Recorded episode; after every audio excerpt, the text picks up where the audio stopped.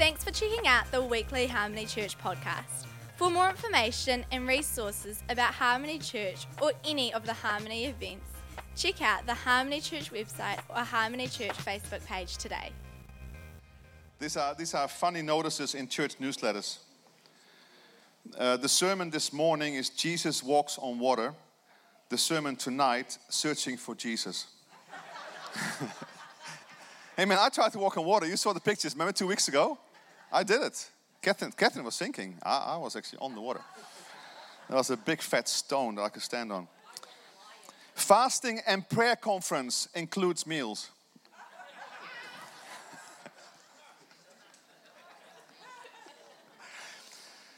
Don't let worry kill you off. Let the church help. There's so many of these. This is amazing. I love the last one. At the evening service tonight, the sermon topic will be What is Hell? Come early and listen to our choir practicing. You're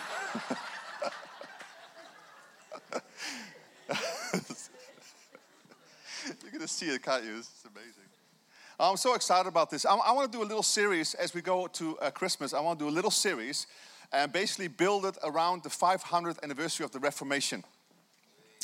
Now, of course, it's about justification by grace, by faith and grace, you know, all this kind of stuff. But the thing is, though, it's, it's really powerful. We were in Israel when it was on the 31st of October, which is also Halloween, which is very interesting. We, of course, saw the, um, that was celebrated the, the, the, um, the 500th anniversary of, of the Reformation that really changed Christian history again as they came back to a proper understanding of the gospel and the proper understanding of scripture. It is so, so wonderful. Now, the problem was I don't know if you know what happened. In the Middle Ages, uh, the Bible was all in Latin, and only the priest could read this thing. And of course, it was also chained to the pulpit. You couldn't even take it, even if you could read it, it was chained to the pulpit. So nobody knew the Bible and nobody read the Bible. Now, the very interesting thing is the spark of the Reformation really started with John Wycliffe. Now, I don't know if you know John Wycliffe. Some of you know, maybe know about Wycliffe Bible translators. It started by John Wycliffe a long, long time ago. He had a vision to translate the Bible into English from Latin. And he did it with his team. Even after he died, he continued, they continued to translate and finished the work. So, really, the spark of the Reformation was a Bible translation powerful. Now, by the way, some of you have not seen it yet, but Brian gave me the first Passion Bible in this country. So, um, this is the Passion Bible, which is absolutely astonishing. I'll, it's not the whole thing, all the New Testament, uh, Proverbs, Psalms, and the Song of Songs. But it's beautiful. So, uh, you can have a look at it later if you want to, my beautiful gift. So good stuff.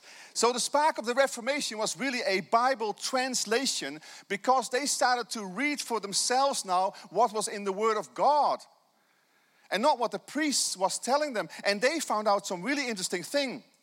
One of the things they found out that they don't have to go through a priest to come to God. So the Catholic Church, you know. That's of course Old Testament anyway. But that's what the Catholic priests, the Catholics have brought in. Now, the other thing was very powerful is there was no purgatory. Anybody know what a purgatory is? Three. Okay, in the Roman Catholic theology, a purgatory is, listen to me, is an intermediate state after physical death in which some of those ultimately destined for heaven, like us, you know, must first undergo purification so as to achieve the holiness necessary to enter into the joy of heaven. Now, and, and for this was the other heresy that, they, that the reformers really hacked into, is of course, for this, you could actually have letters of indulgences. Do you know what a letter of indulgence is? What do, you, do you know what an indulgence is? You would know. Indulgence, I'll say what it is here. In the, what? You get, a, you get 10 points this morning. That's amazing. So, in the teaching of the Roman Catholic Church, an indulgence, listen to this, is a way to reduce the amount of, oh, it's kind of funny almost like, uh, a way to reduce the amount of punishment one has to undergo for sins. It may reduce the temporal punishment for sin after death, as opposed to the eternal punishment merited by mortal sin. Anybody still with me? In the state or process of purification called purgatory. Now, the amazing thing is, you could get out of purgatory by these. Um, these indulgences. But these indulgences, you have to do like flex. You gotta, you gotta, gotta, you gotta kind of pray, pray, and, and, and you gotta do lots of things, or you gotta do works to, to get points. Or in the end, of course, became commercial. You actually, you actually had to pay money. You could pay to your sins to be forgiven and make sure you don't, you know. It's just unbelievable. So, no wonder that the reformers protested about this. And of course, that's how the Protestant church came into being. Some of you don't know this, so I thought I better know a bit of history. So, they protested and they want to reform against the Catholic Church because this is just not on, because it's not in the Bible. Now, this happened 100 years after Wycliffe, by the way. Because we think like the Reformation is John Calvin had a beautiful revelation. One day he read Romans and thought, hey, I'm saved by grace. I don't like all this stuff. Let's hang this stuff on the door. No, it was hundreds of years. Here we go for, for this guy here. After Wycliffe, a Czechoslovakian priest called Jan Hus. Everybody say Jan Hus. Jan Hus. He actually had a revolt. He actually started a war. Serious. You can read about Hussite war against the whole thing, Roman Catholic Church, about all this stuff. Jan Hus, what he did, he took the Bible translation of, of, of John Wycliffe in English, and then together at that time was the Gutenberg uh, printing press. So now he could actually start printing Bibles. And so he started to print Bibles, and it became widely known. So we, they get distribute the Bible for, you know, hadn't been done forever. You know what I mean? So it's amazing. Now, a hundred years after that, Martin Luther and Zwingli, John Calvin, he's got a good side of John Calvin, you know? John Calvin, they were the reformers. They, they, they took this and they started to reform and challenge theologies. They listen, listen, look at the Bible, what the Bible says. Now, of course, the famous one was Martin Luther. So when he, you know, 500 years ago, he took his 95 theses, I've got them right here, you can print them out on the internet. The 95 theses, he actually, as famously, you know, put it on the door of the Catholic Church in Wittenberg, right? Now, actually, he didn't do that. The postman actually did it, but it sounds really good that he did it. It feels like a revolt. I'm coming to the church, and I'm doing. It was he not? He descended to the church, and the postman actually put it on the door. Just that you know, uh, kind of takes inflates a little bit the story, but that's the truth of, of the whole thing. I did some research about this whole thing, so that's it. Anyway, so here's a lot of the errors about the Catholic Church and the challenges he put in this whole thing about purgatory, about indulgences. He wrote in there. Now look at this. I'll do a few here, right here on the screen. Number 37, look at this one. Any true Christian, whether living or dead, participates in all the blessings of Christ and the church, and this is granted him by God, even without indulgence letters. Amen? Fair enough. Now, number 52, look at this one. It is vain to trust in salvation by indulgence letters, even though the indulgence commissary or even the Pope were to offer his soul as security. That's funny, isn't it? But that, that, was happening right there. Now, the most powerful one that, that gets quoted quite a lot and really rocked my boat too, because uh, I kind of read this for the first time too. I don't know if you've ever read the 95. Have you ever done this? It's very interesting. Is, of course, number 62, very powerful.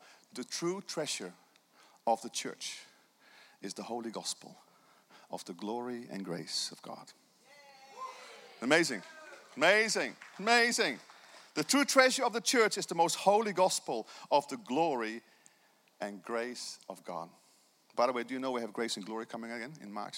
Rob Rufus is coming back, and we're actually going to do it. We've, had, we've prayed a lot about it over the last month or so, and we really feel that we need to keep keeping a statement. I changed the name into Kingdom, and it was fine.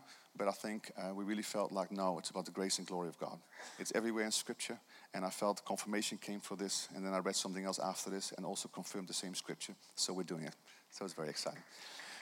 Early in the year, it's going to be absolutely amazing to have Rob back and Chad back. And uh, anyway, so Martin Luther, so his revelation, of course, came through um, his revelation that he, of course, God was the revelation of God's grace, justification by faith alone. And he got this out of Romans, mainly out of Romans, history says, particular chapters 3 to 6. Now, I want you to stand because we're going to read a little bit about this. I know we did a series on Romans two years ago. And for some of you, this is uh, going to be a nice little review as we go through this. Let's, let's, let's, let's say it really loud together. This beautiful scripture, Romans 3, from verse 21. Here we go. But now apart from the law, the righteousness of God has been made known, to which the law and the prophets testify. This righteousness is given through faith in Jesus Christ to all who believe. There is no difference between Jew and Gentile, for all have sinned and fall short of the glory of God, and all are justified freely by His grace through the redemption that came by Jesus Christ Jesus. God presented Christ as a sacrifice of atonement through the shedding of his blood to be received by faith. He did this to demonstrate his justice. Because of his forbearance, he had left the sins committed beforehand unpunished. He did it to demonstrate his justice at the present time, so as to be just and the one who justifies those who have faith in Jesus. Where then is boasting? It is excluded. Because of what law? The law that requires work? No, because of the law that requires faith. For we maintain that a person is justified by faith apart from the works of the law. Everybody say apart.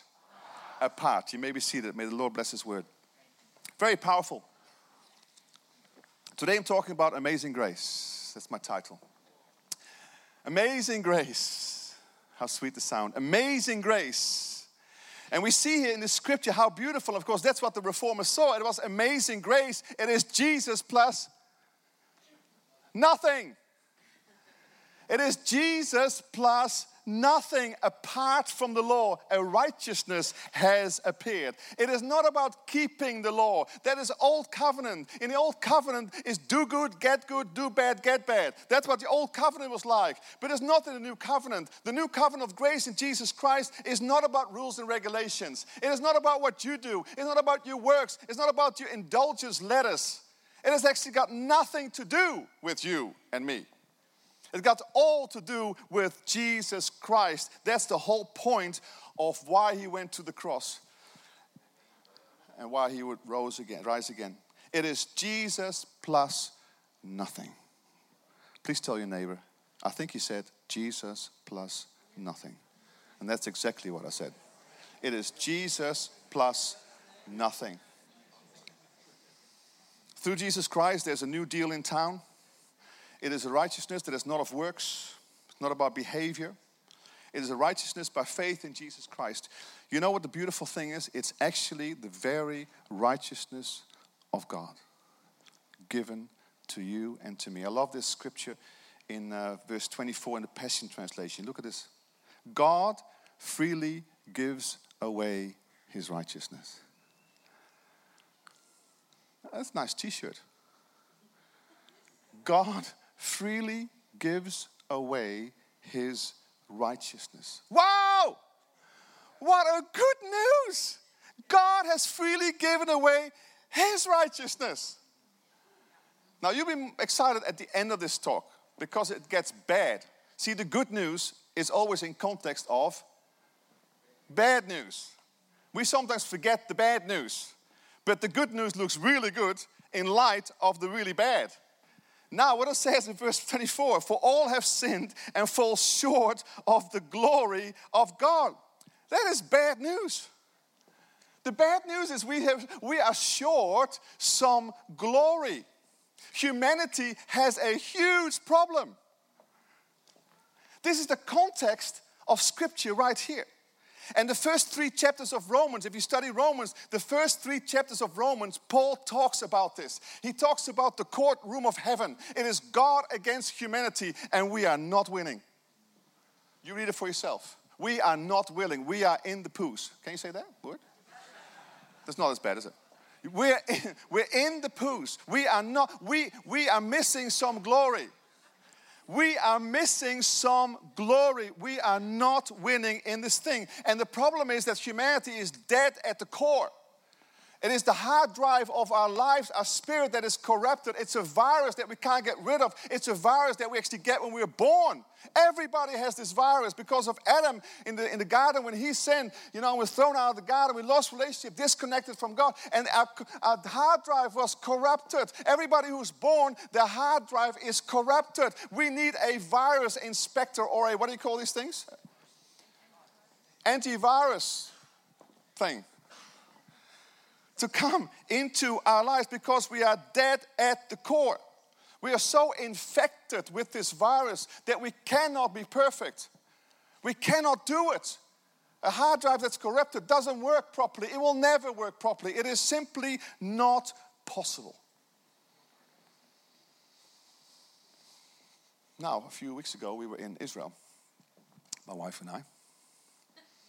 And uh, we are on the beautiful place here. That is the Mount of Beatitudes. It's beautiful, isn't it? It's like a garden, and it goes down towards Galilee. And so Jesus would have preached there, obviously. on Matthew 5, he, he preached the, um, the, isn't it beautiful? The Beatitudes. The sea in the background. Me, of course. I don't know what Catherine is. She was going to the toilet. I mean, the, oh, she took the photo. And then, then there's a road. Blessed are the meek, for them, you took the photo always at the toilet. I mean, these lines for the toilets was incredible. These women, unbelievable. And they always have to go every five minutes. Do, do you have a problem or something? Honestly, it was incredible. Every time, a toilet stop again? Honestly, something wrong. I'll talk to God. Two things I'm going to talk about. What happened to the bladder of girls? And two, what happens to that we lose hair on top and we gain hair everywhere else? It's just not fair. It is a design fault. There's just something wrong with this whole thing, right? Maybe it's the infection. Oh, it's the infection, of course. Sorry. It's the infection, Catherine. We've been infected by. Adam was probably perfect. Strong hair, just like Jeremy, you know? And then when he was older, he still had big hair, big beard, you know? So, they had a whole road like blessed are the meek. So Jesus said some beautiful things on the mountain, right? I mean, you read Matthew 5, it is absolutely beautiful. But he also says some really challenging things. Now, one of the challenging things in context of what we're talking about today was in Matthew 5:20. For I tell you, if your righteousness does not exceed the righteousness of the Pharisees and the, um, the teachers of faith, you will not enter the kingdom of heaven. The first time I read this, I really felt condemned. How on earth, particularly when you go to Israel, we were there the other day. Honestly, when you go to the, to the Wailing Wall and you sit there, and these guys are so committed, you know? I mean, it's very sad because we know that, that they don't have to do that, you know, because in Christ they're free. But they don't have Christ. So they have committed about prayer and they're, they're praying the word. I mean, they are so miles ahead of us in commitment. And Paul talked about it, you know. My righteousness and my law, flawless. But in Christ, done. That's poos. Right? The thing is, though, how on earth are we going to get this righteousness? I mean, if you look at the teachers and the Pharisees, how committed they were to righteousness, it's just incredible. You and I, no way, Jose, will you ever get to that righteousness. And then it gets worse. Jesus, at the end of this beautiful Beatitudes, he says, Hey, if you're not, be perfect, therefore, as your Heavenly Father is perfect. Now, that really threatened me too for years. Be perfect as your heavenly Father. How can we be perfect?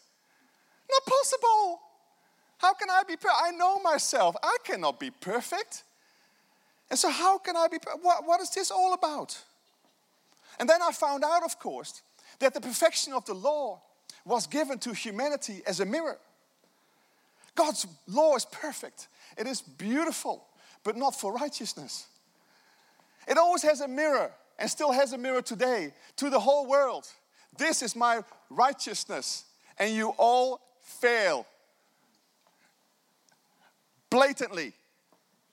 Australia again failed last week. Fail. We all fail because we have the corruption and we live by the corruption. We don't live by the spirit, we live by our own lusts. What's going to happen next, man? We can never measure up. And if that's not enough, Paul then quotes in, in chapter 3, he quotes Psalm 14.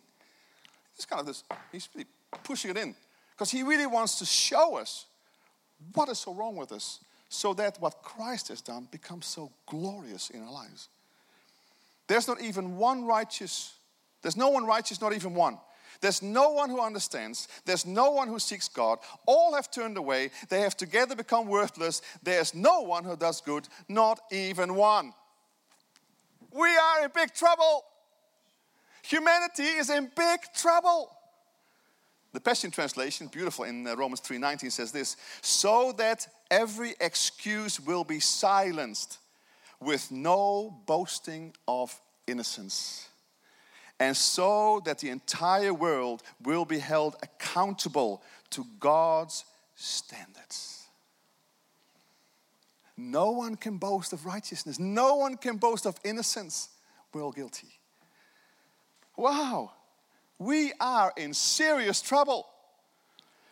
Now, you guys, you have to understand this. This is the gospel. Because the gospel is that Jesus does something about it. But you have to understand if you're not in Christ, this is who you are. This should fan into flame our evangelism. And our love for people, Christ died for everyone. But if you don't accept this by faith, you are facing a Christless eternity. You know, no one is righteous. You know, literally, it means no one is innocent.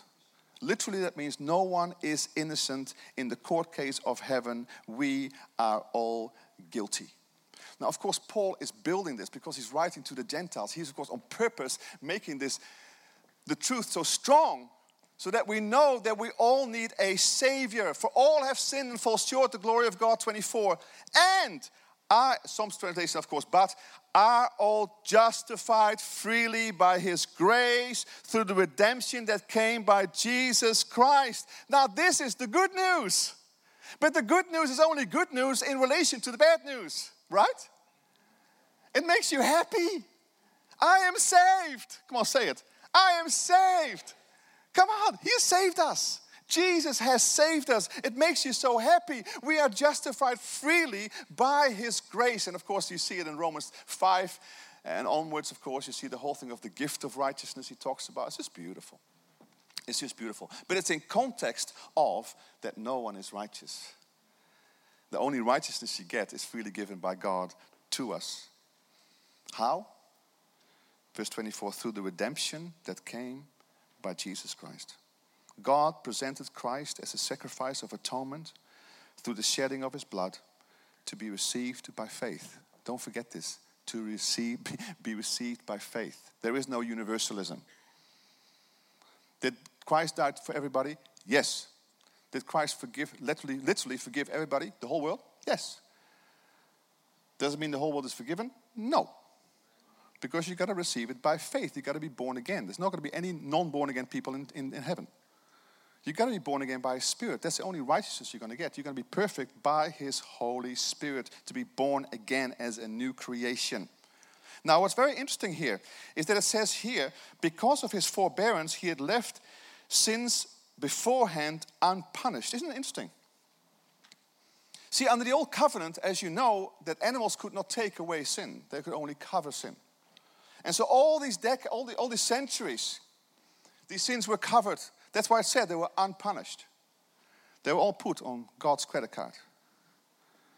And God carried this credit card. He says, Christ is coming. He knew. Before the foundation of the world, Christ was, he knew what's going to happen. And at the right time, Christ came. You know what redemption means? Redemption means to buy back. Redemption means to pay in full. It's actually to pay your debt. So, Christ, in the end, when He went to the cross for us and when He rose from the grave, He actually paid God's credit card.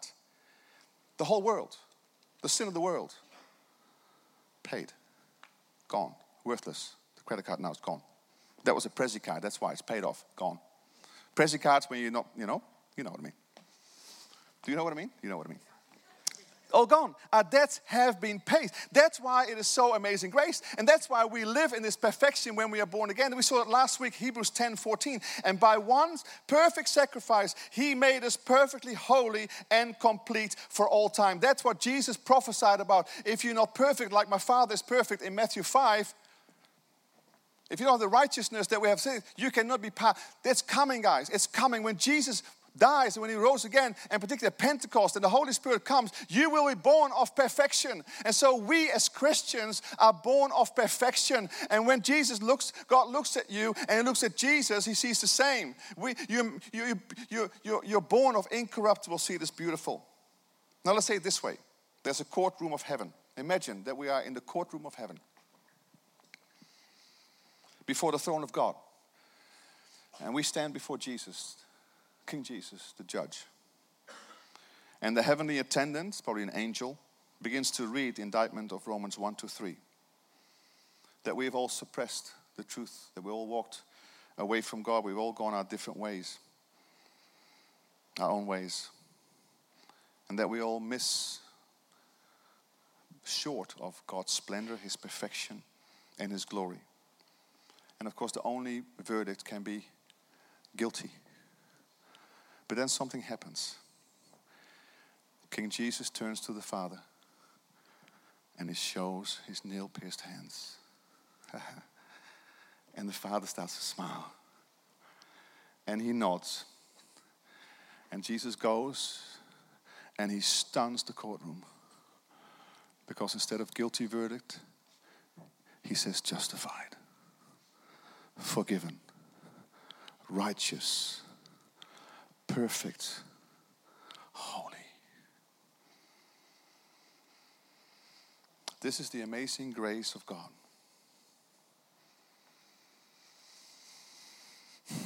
God did what no man could do. He paid the price for himself. God paid the credit card. Jesus paid the credit card. That's why Jesus is called our Jubilee. Not his 50 years, he's our eternal Jubilee. What a beautiful thing, isn't it? We celebrated Jubilee last week. He is our Jubilee. Why? Because He paid our forever debt. So He will be our forever Jubilee. Isn't that powerful? So wonderful, the freedom that it brings. It's so wonderful. You become so happy. I hope today that you get so happy to be reminded of what God has given to you, reminded of what the reformers fought for. They didn't know this before that all stuck in Rome and all fearful. I'm going to purgatory. I'm going to make it. Uh, no, yes, you'll make it. You don't have to be afraid anymore. When you are in, in Christ, you're a new creation. You are hidden in Christ. You have a new life. You are saved. You will go to heaven. You already are in heaven because your spirit is already seated with Him in heavenly places. Isaiah 53 Surely He took up our pain and bore our suffering. Yet we considered Him punished by God, stricken by Him, and afflicted. But He was pierced for our transgressions, He was crushed for our iniquities, and the punishment that brought us peace was upon him, and by his wounds we are healed. We all, like sheep, have gone astray. Each one of us has turned our own way, and the Lord has laid on him the iniquity of us all. I'm forever grateful. It's a beautiful song, and I'm forever grateful to you for the cross. I'm forever grateful. Now I want to finish by reading verse 24 from the Passion Translation. Listen to this. Through his powerful declaration of acquittal, God freely gives away his righteousness to you. His gift of love and favor now cascades over us, all because of Jesus, the Anointed One. He has liberated us from the guilt and the punishment and the power of sin. And that's why celebrating communion every day and when you get together with your life group on whatever is so important. Because every time you break the bread and every time you drink the cup, you proclaim Him. You proclaim his death. You proclaim the new covenant over your life. It is so powerful. God has given away his righteousness. Aren't you pretty happy with that? I'm pretty happy with this. He gave away Jesus. For God so loved the world that he gave his son, Jesus, so that everyone who believes in him would not perish but have eternal life. For God did not come into the world to condemn the world, but to save the world through Jesus Christ. I tell you something about this bread. This is the body of Christ. And I want you to get a real vision. We're going to do communion the next four weeks. We're going to every Sunday we do communion. I hope you do it every day and see how it will change your life.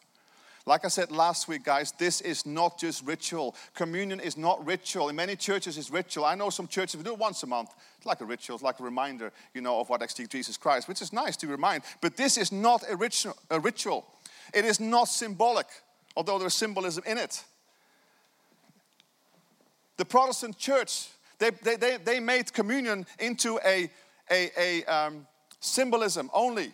A lot of the uh, church. The Catholic Church has gone the other way. The Catholic Church, okay, this actually becomes transubstantiation. Transubstantiation. It's quite a hard word for Dutchy.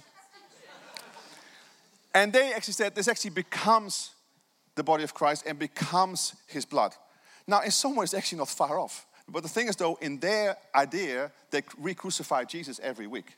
And that's wrong too. He's already been crucified once for all. Now, it's somewhere in the middle is the truth, and you've got to make room for that in your theology. This is substance. In the same way that faith is substance, you can't see faith, but faith moves mountains. It's substance.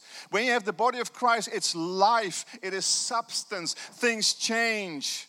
You apply it to your body and you remind yourself, His body was broken for me for my healing 2,000 years ago. It is not only your covenantal right, but it's the body right here is that life, is you eating that life right here.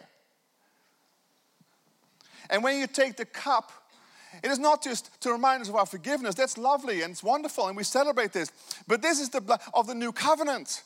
When we drink this, we say, Jesus, like every morning I've done, I say, Thank you, Lord, for the new covenant. Thank you, Lord, that I'm a new creation. Thank you, Lord, there's a new deal in town. Thank you, Lord, that all the promises in the covenant are yes and amen in my life. And today, as I go into work, I drink to you. I drink this cup because I, I, I need your life in my life. I need your life in my marriage. I need your life in my work, in my school place. Wherever I go, I need to drink your life.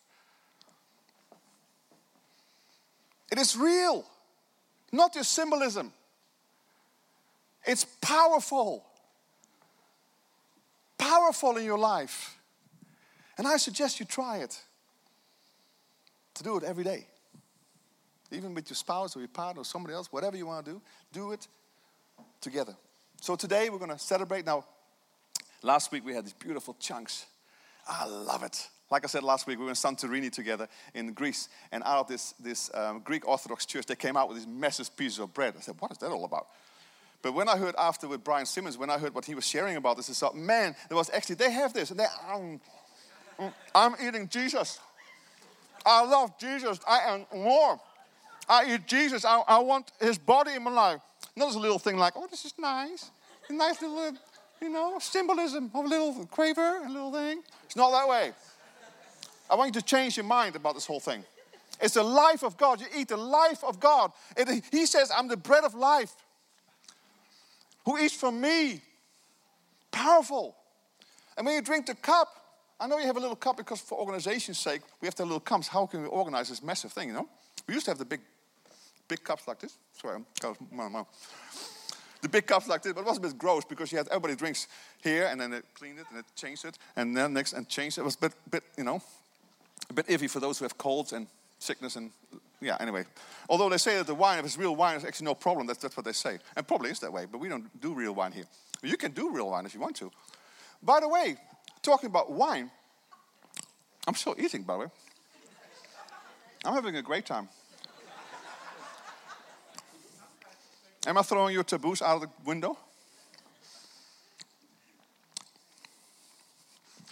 Um, one of the things is too, when you drink the wine, what does wine stand for? New wine. Holy Spirit, well done. Holy Spirit. When you take the wine, remind yourself this is my new life. I've got a new life. Think about the joy of the Holy Spirit. Think about Pentecost when they got all blasted by the Holy Spirit. They all started laughing. They thought they were drunk in the morning. They were drinking wine. They were filled with the Holy Spirit. Think about wine, the spirit life that you have been given. Thank you, Lord, for new life in my life. And I toast you on this. See, think about those things. Amen?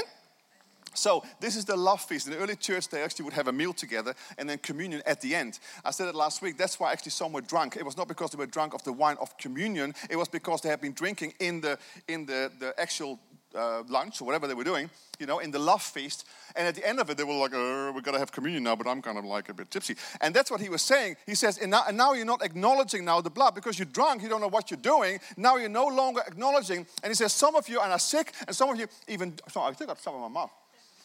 Okay, let me. Um, sorry, I need some more. I think it's gluten free bread. Is it gluten free bread? anyway, they says some of you are sick and die before your time because they were not acknowledging the power of communion. They became sick and they died before their time. The opposite is true too. When you acknowledge communion, you live. It gives you health. You don't live before your time, die before your time. Come on, let's believe this stuff. It's in the scripture, you know, it's in the Bible, right? So we're going to celebrate the love feast together, even this morning. Little wavers now, I know, don't get offended. It's just basic organization. We'll do it again with Big Bread one day. You can do it at home. At home, Big Bread, and a life group, Big Bread, and just kind of stuff yourself. But, you know, but not here. Here we do it like organizationally. And so we're just going to take the love feast. And the love feast is really our communion with Christ, is the love feast. It is the, it is the romance of the ages. It is the love affair that never runs dry. We celebrate with the with the Trinity, Father, Son, and Holy Spirit, we come into that life as Christ has drawn us into that life of God. That's what we're doing. And from that life, sustenance comes into our life. Amen? Thank you, Lord, for your life given to us. Thank you, Jesus, that your sacrifice, your life given, has brought us your life. New life, spirit life, powerful life, glorious life. Thank you, Lord, that the same Holy Spirit lives in us that rose Jesus from the grave and even in this room right now, as we start taking communion, that the sustenance, the substance of your body and your blood would manifest in our lives when we need healing, when we need deliverance, when we need encouragement. Your life would infiltrate in every part of our lives, every cell that we have, and give us life. When Israel left, there about three million people. No one was feeble, no one was sick. Father, I pray in this church that we will not be under the sickness of this world, the, the, the, the, statement that is on this world, the sentence that is on the world. Thank you that we are new creations in Christ and our bodies will follow. I know sometimes we can't have everything because we still live in this fallen world, but thank you, Lord, that your power, that's why we drink it. Lord, we can be protected. We can be empowered by your spirit that manifests in our body, in our lives. Lord, we honor you for everything you've given to us. We're so grateful for the new covenant. We're so grateful for Jesus, and we give you all praise. And we celebrate now together the love feast. In Jesus' name, amen.